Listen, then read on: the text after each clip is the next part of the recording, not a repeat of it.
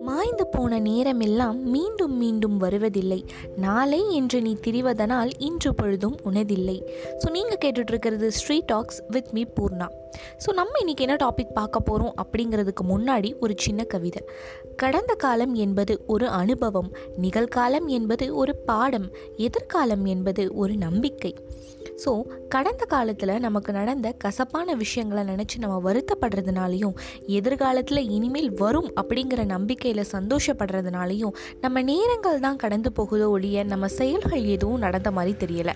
So இப்போ இந்த நிகழ்காலத்தில் நமக்கு கிடைக்கிற இந்த சான்ஸில் நம்ம ப்ரெசண்ட் லைஃப்பை நம்ம வந்து நல்லா சந்தோஷமாகவும் நாளைக்கு அப்படின்னு ஒரு விஷயத்தை தள்ளி போடாமல் இன்றைக்கே முடிக்கணும் அப்படின்னு தாங்க சொல்ல வரேன். ஸோ உங்களுக்கே தெரிஞ்சிருக்கும் நம்ம என்ன டாபிக் பற்றி இன்றைக்கி கேட்க போகிறோம் அப்படின்னா லிவ் த ப்ரெசன்ட் லைஃப் வாழ்க்கை அப்படிங்கிறது மிகவும் சுவாரஸ்யமானது.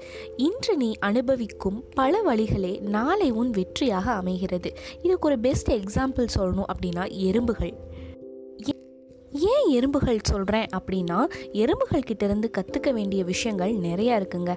ஃபஸ்ட்டு செல்ஃப் மோட்டிவேஷன் எறும்புகள் கிட்ட அடுத்தது மழைக்காலம் வரப்போகுது. ஸோ நீ இந்த வெயில் காலத்திலே உன்னோட உணவை சேமித்து வச்சுக்கோ அப்படின்னு எந்த ஒரு ஆளும் பின்னாடி இருந்து சொல்கிறது கிடையாது.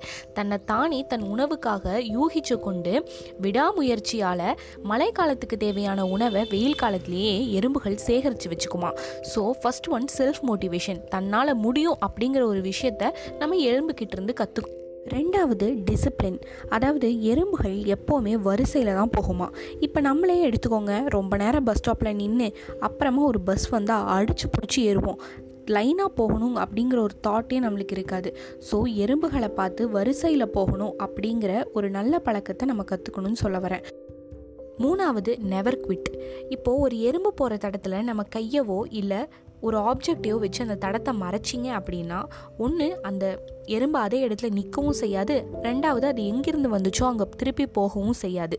ஃபஸ்ட்டு திங் அது நம்ம கை மேலே ஏறி போக ட்ரை பண்ணும். ரெண்டாவது வேறு ஏதாவது வழி இருக்கா அப்படின்னு ஸ்- தேடும் ஸோ இதுக்கிட்டேருந்து நம்ம கற்றுக்க வேண்டிய விஷயம் என்ன அப்படின்னா நம்ம எந்த ஒரு செயல் செய்யும் போதும் நிறைய தடைகள் வரதான் செய்யும்.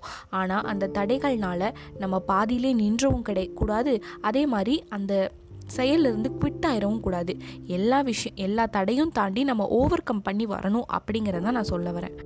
ஸோ எறும்புகள் கிட்டேருந்து self motivation discipline never quit அப்படிங்கிற மூணு நல்ல விஷயங்களை கற்றுக்கிட்டு எந்த ஒரு விஷயமே நாளைக்கு அப்படின்னு தள்ளி போடாமல் இன்றைக்கே செஞ்சு முடிச்சிடணும் அப்படிங்கிற கருத்து தாங்க இந்த பதிவோட நோக்கம். விரும்புவதால் கருவறையில் நமக்கு இடம் கிடைப்பதும் இல்லை வெறுப்பதால் கல்லறை நம்மை விடப்போவதும் இல்லை. இருக்கும் வரை மகிழ்ச்சியோடு இருப்போமே என்று கூறி இந்த பதிவை முடித்துக்கொள்கிறேன் ஸோ இதே மாதிரி யூஸ்ஃபுல்லான இன்ஃபர்மேஷனோட நெக்ஸ்ட் பாட்காஸ்ட்டில் சந்திப்போம். Until then tata bye bye from Poorna